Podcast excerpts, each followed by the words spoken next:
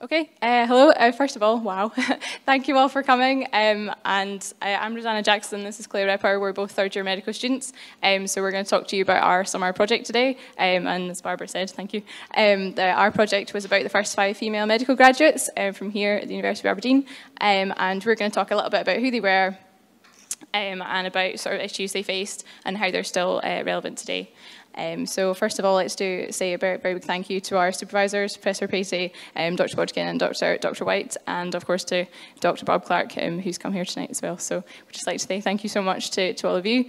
Um, um, so I think we'll just, I'll just do like a brief uh, sort of context um, before we get started with our biographies. Claire and I are going to talk about the biographies, and then Professor Patey is going to talk about widening participation, and Dr. Stephen Lynch is going to talk about sort of women in medicine today. Uh, so, um, just a bit of historical background. Um, so, women have existed in medicine um, sort of since humanity started, really. Um, it was very much seen as a domestic task, um, which women did.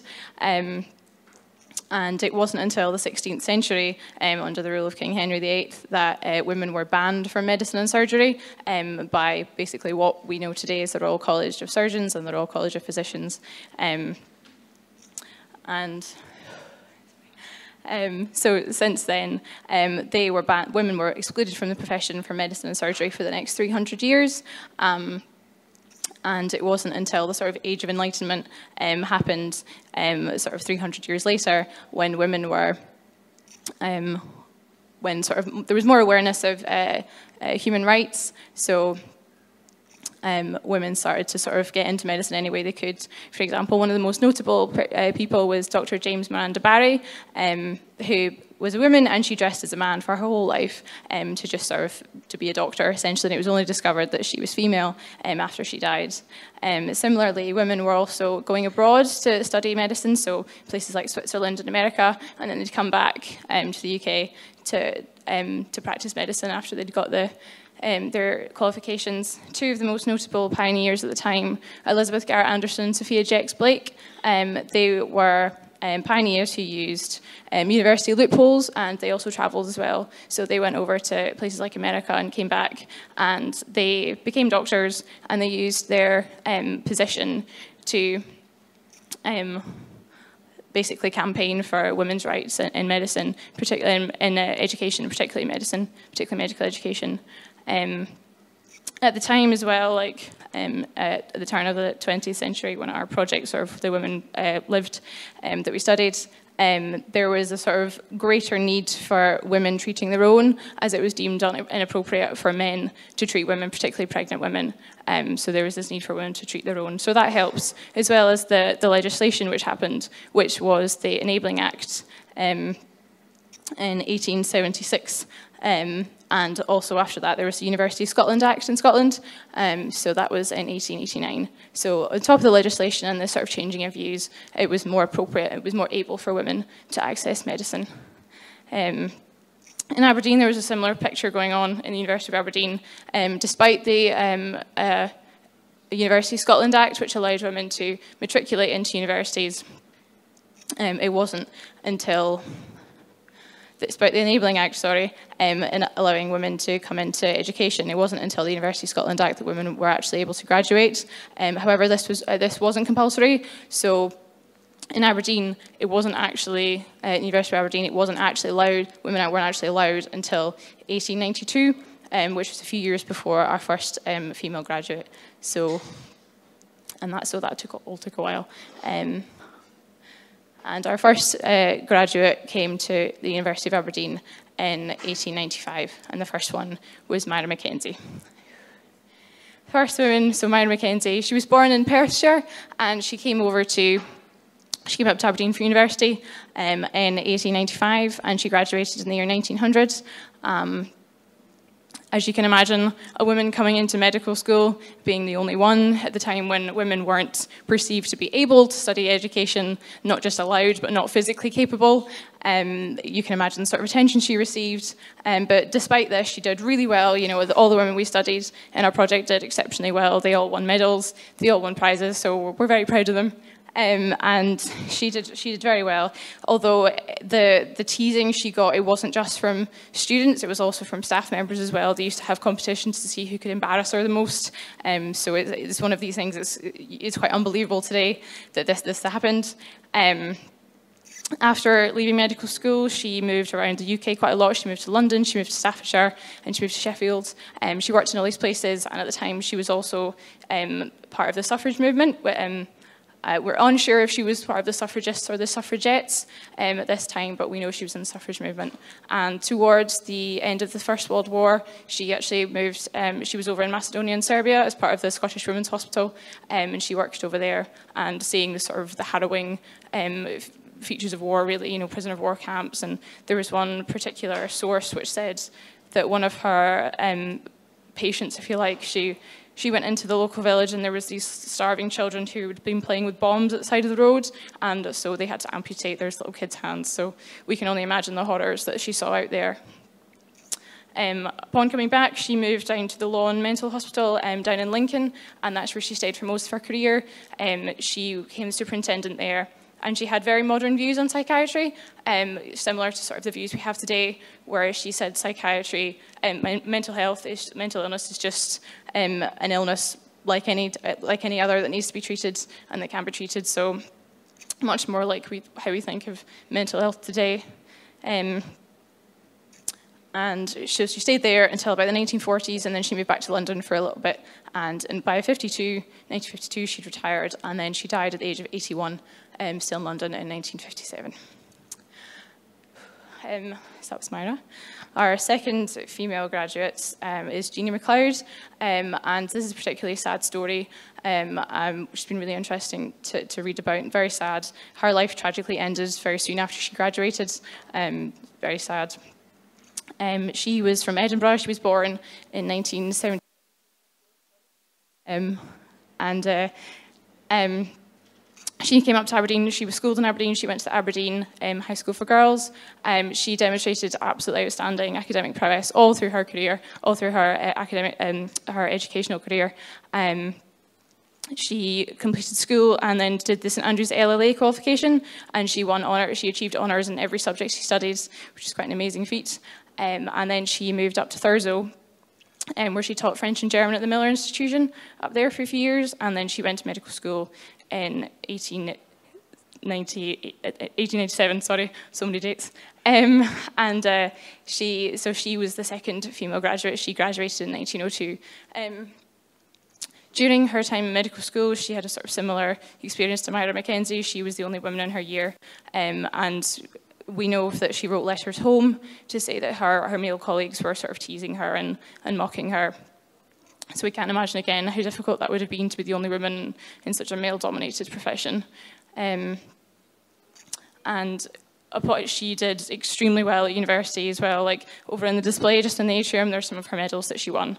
Um, so she did extremely well despite that. She also was involved in a lot of extracurricular activities. For example, she was the first president of the Women's uh, Medical Society, and she was part of the Literary Society as well, just to name a few. Um, um, after graduating, um, Jeannie worked over in the Children's Hospital. Um, however, unfortunately, by the end of the first week, Jeannie was dead. Um, she died. She died by suicide on the 2nd of May, in 1902. Um, and it's, she was just 28 years old. Um, so it's a very tragic story for, for Jeannie. She, it's impossible to know what was going on with Jeannie at the time. It's impossible to know the circumstances around her death. Um, she may have been suffering from a mental illness that was long-standing or something might have happened to her um, more recently that um, in her life that, that really affected her, grief or, or that sort of thing. It's impossible to tell, really. Um, um, reports from the family suggest that at the time there had been an operation which had gone wrong, um, which may, might have left Jeannie feeling crippled with guilt. And um, there was also an outbreak of pertussis at the same time, whooping cough, um, and that left 136 children dead by the end of uh, sort of that week. So it must have been a harrowing feat for any doctor um, to experience as well. Um, on the death certificate, the final cause of death on the death certificate was death by suicide while suffering from temporary mental aberration, which was a diagnosis given to the deceased to make them innocent of the crime of self-murder. Um, which allowed for Christian burial, and it also gave some comfort to the family as well. Um, and uh, in the newspapers, her death was widely reported. However, the, the, um, there was sort of little to no empathy shown really by the, by the newspapers, um, sort of showing, demonstrating the lack of awareness of mental health and mental illness at the time um, as well, um, which is sort of still reflected today really. Um, so that was Jeannie. Um, and our, uh, one of our uh, second sort of uh, one of our third female graduate, these three, there were three of them, and Claire's going to talk about the next two. Um, they graduated all together. There were three of them in the same year. They graduated in 1903. Um, one of them uh, is Bill Copeland Smith, I'm going to talk about. Um, born and raised in Aberdeen, um, she went to medical school, and you know, similar to the other, to the other uh, graduates we've talked about, again, did very well at medical school. Um, she uh, left in 1903 and I'm assuming would have had quite a different experience to, to Myra and Jeannie, because she wasn't the only woman in her year. Um, she left medical school and she actually married uh, another Aberdeen medical graduate um, in 1905. So just a couple of years after they left, they uh, married down in London and they had a couple of children together and settled down in Sussex for a time. And just before the war, um, they moved back up to London and she um, volunteered with a sort of military support organisation during the war called the um, First Aid Nursing Yeomanry, and she was also sort of working with the sort of London General Omnibus Company as well. Um, however, from the end of the war, of around 1920, she and her husband were like, they had different registered addresses. They were both still in London, but had different addresses, and they, they stayed um, apart during that time. So we can only speculate why, um, whether it's a separation, divorce would, would be unlikely at that time, but um, we can only sort of speculate why. Um, but we, it could be a reason that she sort of started her career then, because up until that time on the census, she was retired, um, and then she sort of started a career in paediatrics after that. Um, so between sort of 1920 and 1940, she was um, she was working in sort of infant welfare, maternity, um, and she was also like a, um, a medical officer for health, I think. And she was also part of the Institute of Hygiene, I think. So I think she did a bit of community work. Um, and she worked until about sort of the 19, late mid 1940s. And she, in 1947, she was admitted to a nursing hospital in Surrey um, with the effects of old age and pernicious anemia. Um, and she was quite frail at this time. And she lived here for about a year. And then in the summer of in 1848, her dressing gown caught fire. There was like a wee gas fire in her room, and she was admitted to hospital with second degree burns. And unfortunately, she, she got bronchial pneumonia and then died um, as a result of that at age 70. So that was her. So I'm going to hand over to Claire now. So I'm going to speak about, oh, sorry, microphone's working now. Uh, I'm going to speak about the fourth of our five graduates, and the next one is Margaret Duncan, who was born in Turriff in Aberdeenshire. Um, her dad was an architect and her mum was a teacher. And she started university again in 1898. Um, she was very successful in anatomy. She won the Fife Jameson Anatomy Medal and the Struthers Anatomy Medal, which was awarded for dissecting the muscles of facial expression of man. Um, after her su success at university, she graduated in 1903, two days after her birthday. And then in December of 1903, she started working in um, a children's hospital in Sheffield as a surgeon. She remained in Sheffield for the remaining four years, but kept close ties to the northeast of Scotland. Um, she would come up to events such as the Turriff Industrial event, where she once won Best Tea Towel. And um, also, she was on the Poor House Committee um, for Aberdeen as well. Um, she then in, 18, uh, in 1907, sorry, she married William Rattray Pirrie, who was an anaesthetist at Aberdeen Royal Infirmary, and he was also one of the lecturers at the medical school, and he would have uh, lectured at the time that Margaret Duncan was a medical student. So after they married in 1907, this is where things take a bit of a sad turn as well. Uh, in January of 1908, she had her first son, uh, John Riddle Knight Pirrie, but sadly, the day after childbirth, she died. And um, on the death certificate, it said the cause was cardiac failure, and in modern times, that wouldn't be considered an acceptable cause of death. Um, we can only speculate on what it might have been. Um, it's symptomatic of a lack of understanding of medicine at that time, um, and it may not have even been from a cardiac cause.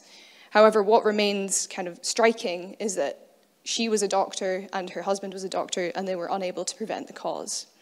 Um, what also uh, is something that has remained pertinent today is maternal mortality, albeit maternal mortality rates have significantly decreased since that time, and the nature of maternal mortality and the causes have changed greatly as well. Cardiac disease remains one of the leading, the sorry, the leading indirect cause of maternal mortality to present day, and work is still being done to improve that care. So her husband, William Rattray Pirrie, he raised his only son and then remarried, and he served in the First World War and won an OBE for his services. Um, he remained a well-known doctor within Aberdeen and um, up until his death. So I'm going to move on and speak about our final graduate that we studied, and that's Isabella Gunn. She was born in Fochabers, and her dad was a farmer, but sadly her dad died seven months before the birth of his uh, youngest son. And that meant that Isabella Gunn's mother was left to run a farm and raise 10 young children. However, um, she managed to do that very successfully. Uh, two of her children went to medical school, and another one um, also studied at university. And Isabella Gunn attended Aberdeen University again in 1898, um, where she was the president of the Women's Medical Society, and she actually sent a letter of condolence to Jeannie MacLeod's family upon the death of Jeannie. And she was also in the Christian Society. In, um, in 1903, when she graduated, um, she married uh, Reverend George McGlashan Kerr, who was a uh, Methodist minister. And in 1907, as part of the Wesleyan Methodist Missionary Society, they moved to uh, the south of India um, to start some missionary work. Her husband um, would preach to the local village people in an area that covered about 250,000, and she would treat the um, local community as well. And it was in this time that she noticed a high instance of leprosy in the area, um, and she noted that the state actually had no provisions for the, uh, for the people with leprosy either. So in 1911, with the help of a local Hindu, she managed to set up a leper home. Um, such was the demand that the leper home grew to over uh, 250 acres with help from donations from um, Christians as well as funding from the state. And, um, but unfortunately, her job was somewhat hopeless as she described it. Um, a lot of her work involved take, um, palliative care, essentially, because of the nature of the disease of leprosy. Um, in some cases, it could be somewhat hopeless and a somewhat painful death as well. So this changed in 1920 when um, she heard of a new treatment that was being developed in Calcutta um, called Chaulmoogra oil. Um, and she brought it back to the Ditchpally leprosy home uh, and she tried it on her patients and she discovered that the death rate dropped from 20% to 4% within one year. Um, so as an aside, the efficacy of Chaulmoogra oil is still debated to this day of whether it worked or not, but in Isabella Kerr's case, um, she believed that it did work, and the results were shown with a decrease in death rate. So after her success, she was awarded the Kaiser I Hind Medal, which was awarded to the emperor, uh, awarded by the Emperor of India to Isabella Kerr, and it was given to anyone who basically boosted the PR of Britain in India at that time. Um, and she um, continued to be successful, treat lots of cases of leprosy, up until her death in her own hospital in 1932, um, where she died suddenly of pneumonia. Her husband then moved back to Scotland to live with his daughter, um, and there ends, I think, the stories of all the five graduates that we had. So I'm just going to touch upon some of the themes that we noted um, in our studies, because that was the other half of our study, was looking at the five women, but also the issues that were pertinent today. I've touched on maternal mortality, but the other aspect that we've kind of discussed as well is mental health. So Myra Mackenzie was involved in psychiatry and Jeannie McLeod sadly died by suicide. And suicide uh, with doctors remains a real occupational hazard today. So in 1858 it was noted that physicians had a higher suicide rate than the general population and it's something that remains today, particularly in young female doctors, with the suicide rate for female doctors being up to four times higher than the general population, and for male doctors being up to 1.5 times higher. A similar trend is seen in medical students, with up to 50% experiencing burnout and 10% experiencing suicidal ideation. And the causes for that have been widely studied with things such as um, uh, for, in case of medical students, for fear of being on their academic record, for stinting career progression, the stigma of mental health, and the fear of breach of confidentiality, to name but a few. Um, and it's something that, again, still needs to be worked on today and has been widely discussed in the press recently as well. The other aspects that we looked into were widening participation, because initially that's what it was all about. We went from only having men to letting women in, and we wanted to look and see what other groups were being discriminated upon. And um, we also looked at the careers of women as well, and the progression and how things have changed over the last few years. And I think uh, Professor Patey is now going to talk to you a bit about widening participation, and Stephen Lynch is going to talk a bit about um, women in medicine today as well. Thank you, Claire. Um, before I, I, start, I just um, would like to acknowledge the work that Claire and Rosanna have done. They've done a fantastic job. Um, in six weeks, they've pulled together um, all this research, um, a huge report, and the display that you'll be able to see un under the stairs if, if, you have time later on. And, and we're very proud of the work that they've done as well. So they asked me to talk a little bit about widening participation. Um, and I suppose the first thing is just to define what that is. Um, and it's a little bit difficult to do that. Um, it's one of those things that you can find lots of different definitions. At one level, it might just be about increasing access to something um, to a group of people who haven't had much access to it before. Um, and, and I guess that's what happened with women in medicine who went from just being one or two around the time of, the, of 1900 to now being more than 50% of our medical class is actually female. But there's something more to that, and, and um, there's a, a definition that I think is more important when we're thinking about medicine, and that is that it's not just about giving individuals equality of access, That, that's a big part of it. But when we're thinking about medicine, it's also about the medical profession representing the public that they're serving. It's about hearing all voices in medicine. And, and that's a definition that the British Medical Association uses. Um, and maybe I'll reflect on that as, as I talk through a little bit about widening participation. So Rosanna highlighted a little bit of the context of these women coming into medicine in Aberdeen. Um, must have been at times a very lonely experience. There were just one or two in a class or up to three in a class for the first 20 years that we had um, female medical students in Aberdeen, and, and that's mirrored across the UK. Round about the time of the First World War, that started to increase. Um, it only increased in some universities because only some universities were allowing women to come in. But there was a real need for a workforce, and so more women were allowed in, and that was the first kind of rise in women coming into medicine, all to do with the war and to do with the workforce. So it wasn't really about their equality or their individual rights or society, it was a need. They needed more, more doctors. And things kind of carried on like that. Um, the next big change was round about um, in the 1940s. 1944, there was a report, the Goodenough Committee reported. And they um, were this was where really the government and medical education first got fully tied in together. And, and there were a number of big recommendations from the Goodenough Committee, one of which led to people always doing what, when I graduated, was called your house job, your first year working as, as a house officer, and what nowadays is called the foundation programme. But it's like an internship when you first graduate before you get full registration with the GMC. But the other thing that the Goodenough report said was they said that it was necessary for any university to get a grant from the government, so to get funding for their education, that they had to admit female medical students, because there were some universities holding out strongly against that. Um, they put an arbitrary uh, percentage on it. They said approximately a fifth of the intake should be female.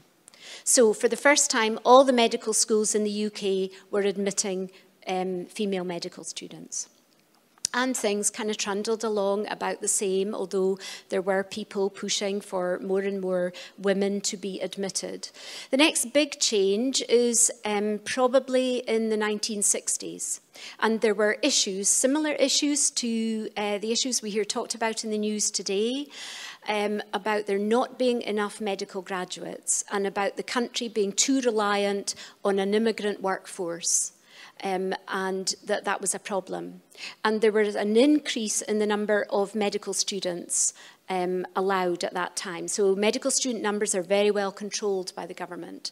Um, and so the numbers increased and where those increased numbers came from were females applying for, for medicine. And so that was the next big increase. So uh, round about by 1980, um, it was around 40% of the intake were female, and it increased every decade after that. And the current situation is that we have between 50 and 60%, but people will often quote about 55%. It goes up and down slightly. So there are more women start in medicine now um, than there are males starting in medicine. That doesn't necessarily translate into careers further down the line and where people go in their careers. And um, it, there may be a number, a number of reasons for that, but it is interesting that the career choices of the five female graduates that Claire and Rosanna looked at were in paediatrics and mental health and in missionary medicine. And, and for a long time, there were certain careers that have drawn women and have higher percentages of women working in them.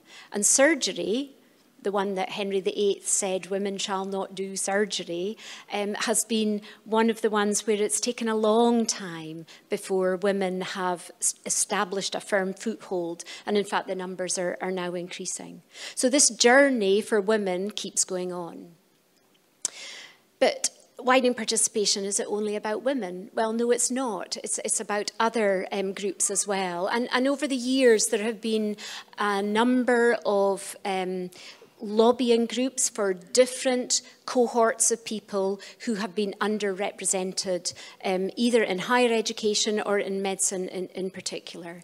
So there have been um, pushes for ethnicity, there have been um, pushes for um, people with particular backgrounds and, and of particular note and discussed most frequently is socio-economic classification. So it is the case that where um, people come from a more deprived background in terms of finance and resources, there was less um, going into higher education and much, much less going into medicine. In actual fact, medicine um, has fallen behind um, pretty well every other part of higher education, um, and this was highlighted quite significantly um, really only about 12 years ago, um, there was a report which said that medicine had fallen way behind. And 80% of medical students came from 20% of the schools in the UK. 20% of the secondary schools.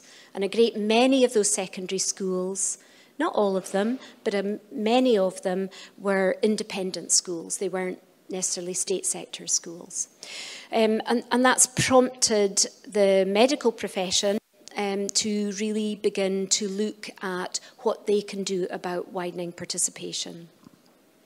It's been a social uh, political policy. Um, really, since for the last 30 years, successive governments have committed um, different um, legislation, different sums of money to widening participation in general. And that has seen an increase in other aspects of higher education, um, but not in medicine, uh, as it turns out. So the first time any money was given by the government to promote um, widening participation was just um, at the turn of the century. So it's really it's, it, the turn of this century, as it were, not the 20th century. So it's, it's not that long that there has been a huge amount of effort put into it. So, um, we were shamed, really, I think, in, in, in medicine um, about our um, our ability to uh, widen participation, to have our medical graduates in the UK represent our society. Um, and the Medical Schools Council, which is a group that every medical school um, has representation on, um, have really led the work on that. There's been other work done by the General Medical Council and the British Medical Association, but I think the real pooling together has been done by the Medical Schools Council. And um, they think back to what was said by the Goodenough Committee, who said that if somebody is capable of being a medical student, there shouldn't be a barrier to them doing that. It's not saying that everybody can do medicine, but if you have the capability, you should have the opportunity to do it. So what have the Medical Schools Council done? Um, in 2014, they published a report um, called Selecting for Excellence. And in that report, they um, pooled together all the evidence that there was um, to look at what the data was, who was getting admitting to medical school, and what process was there for admitting people to medical school, and what evidence was there for the way that we chose people to come into medical school. And some of the work that contributed to that report was done here at, at, the University of Aberdeen. So Professor Jen Cleland, who leads our Centre for Healthcare Education and Research and Innovation, um, did some of that work. And um, that work is continued now by one of her PhD students, Kirsty Alexander. Um, the kind of things that selecting for excellence highlighted was that there were lots of people doing initiatives and widening participation. There were lots of people giving information to medical students or prospective medical students. They were giving information to teachers and guidance staff. But it was variable. It was coming from lots of different directions. It wasn't consistent. Some of it was up to date. Some of it was out of date. Every medical school had its own way of describing on its websites what the admission process was. Sometimes that was clear, sometimes it wasn't clear. There really wasn't consistent pathway of information and a consistent way of getting the information out as to why the application process was the way it was. So they did some work at that time um, which uh, committed really to improving things and to making the Medical Schools Council the, the, the primary source, the gold standard source for information for anyone who had a stake and wanted to find out about what to do in medicine. So the last report they published, which was in 2017, they have an ongoing committee um, that has representation from all the admissions teams, the admissions experts across the UK. They now have published, I think they have 15 different fact sheets and um, videos for prospective medical students. They have a range of resources for teachers and guidance staff with exercises that they can do for their students who might be thinking they want to go into medicine. They have commissioned further research on what kind of data is, is appropriate to work out whether somebody is widening access. They have commissioned research to look at the various methods that we use for admission and how we use that and are we using that in the best way for, forwards. They've engaged with medical students. Many medical schools have societies now, medical student societies, and these are medical students who are interested in widening participation.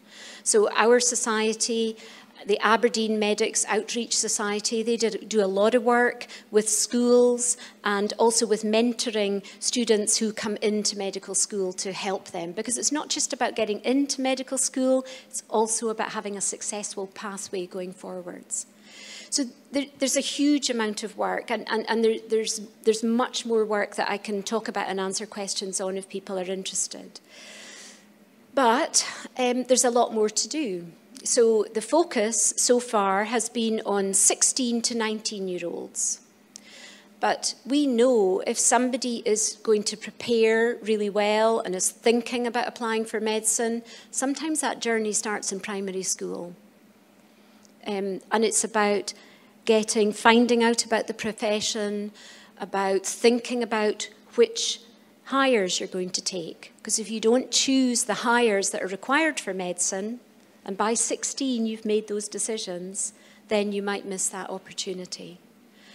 Um, there is also then that work about what is the right kind of support to help people have a successful career. We've heard about the mental health issues in medicine. So that's not just widening participation, that's about everybody in the medical profession. What is the right support for people to have a successful career? So there's a lot more work to be done. I think I, will stop talking there because Stephen's going to talk some more, but I just want to highlight that while we might have a vision for what we want in society and, and fairness, it is often other things that drive things forward. And by and large, it has been the needs of the workforce that have improved widening participation in medicine.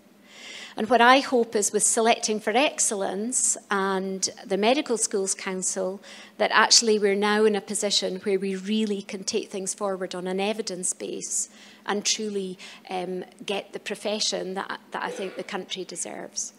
So now I'm going to hand on to Stephen. Okay, thanks very much. Um, I'm going to speak for five minutes on women in medicine. It feels a bit strange talking about women in medicine being a man. Um, but a bit about me, first of all. I'm a GP. I work at Calsayseat Road and I've been a GP for 32 years. Um, my professional career has been very much influenced by women. Um, as you'll hear in a minute, I work in a very uh, female-dominated profession now. Um, but I was bo born and brought up in a, in a medical household. In fact, my mother was a GP. She went to Aberdeen University. She went in 1953, qualified in 1959. She was in a class of 70, and there were 10 women in the class. Now, her university career was a very positive one, but the thing that she remembers is that um, she went to Albyn, she was positively told not to do medicine. It was not the ladylike thing to do. The girls from Albyn didn't do medicine, but my mum persisted, and she became a GP and was a GP until the middle 1980s. And in fact, was one of the very few female GPs working in the city and the Shire in the 60s, 70s, and 80s. Um, I've also had the great pleasure of being married to a GP for over 30 years and have heard all the ins and outs of uh, general practice in her various roles. She, um, she was a, a locum, a trainee, a retainer and a partner at Holburn Medical Group for many years. So that's my, I suppose, my qualifications for speaking about, about the women in medicine. I'd like to talk about general practice because that's what I know about. And the, the, the, thing that's really, really striking about general practice is when I joined Calsayseat Medical Group in 1987, um, there were eight doctors, um, and there was only one of them was a woman. And that was what was the, that was the picture across the city. Um, we now have 40% more patients. We now have 11 doctors but seven of them are, eh, sorry, eight of them are female and three of them are men. So in general practice and primary care, the pendulum has completely swung over the last 20 years to um, a workforce that is primarily women. Um, in fact, the national statistics are that 60% of general practitioners are, are now women, and women overtook men in 2008. Unsurprisingly, a higher percentage of them work less than full time because they've got family commitments. So they would generally work five to seven sessions a week. But the other interesting thing is that in out of hours work, eh, it's almost 50-50 now. So it's 50% women, 50% men. And actually, if you think about GMEDS, this is operating tonight, you're more likely to see a nurse at GMEDS so actually, I think you know the, the, the workforce out of hours is, is, is now probably a majority of women. I just mentioned that just to give a comparison with secondary care. Now, I'm not an expert in secondary care, I don't work in secondary care, but the, the st statistics I have at the moment is that probably around about 35% of consultants are female. But as reflecting on what Rona said, the thing that's been striking over the last few years is the growth in the number of female consultants in a number of specialities, and that has really, really improved over my working lifetime. I mean, there was always good representation in obs and gynae, pediatri pediatrics, pathology and psychiatry. And some other specialities are a bit slow, like surgery, but actually now it's quite commonly you'll get a letter from a, a, a surgical female specialist, and I know several of them in training in Aberdeen. So again, that there is that there is now that flow of of women coming into the hospital specialities and, and beginning to populate specialities that were less popular. I wonder why general practice is so attractive to women. Why, why, why, why have we got so many uh, women in general practice? And actually, it's going to continue because there are 89 trainees in Aberdeen at the moment doing general practice, and 11 of them are men. So uh, I'm a dinosaur. um, and actually, I, I, work in a partnership which is primarily women, and it's great. I don't have a problem with it. I think, it, I think women have a, have a huge amount to um, offer um, to, to us as a partnership and, us as patient, and, and to our patients. But it, the, there is a tremendous sea change um, within our profession. Anyway, why, why, why is general practice so attractive? Well, there are some obvious things. It is easier to work part-time in general practice than it is if you're a consultant surgeon. We have a doctor's retainer scheme which um, allows women with domestic commitments to work two to, two to four sessions per week. So that really suits um, a woman who've got young families. Um, it supports, supports these doctors who don't want a substantive, substantive commitment, but it also as an educational component. So they can come and work with us two to three sessions a week, and they get some mentoring, they get some support. And as Claire was saying, mentoring and support of junior doctors is really, really important because the job is stressful. It's stressful across there. It's stressful where I work. And if you're a young doctor working with uh, challenging patients, you need that support and mentorship. And hopefully that's encouraged people to stay within the profession. Um, job sharing happened. It happened first, I think, in West Hill. So now the opportunity to work as a job share. When that happened in the 1980s, that was revolutionary. I think also in Aberdeen and Aberdeenshire, we've, we've been very fortunate that we've had some very uh, strong, positive female role models as doctors and trainers have encouraged uh, women to come into the profession.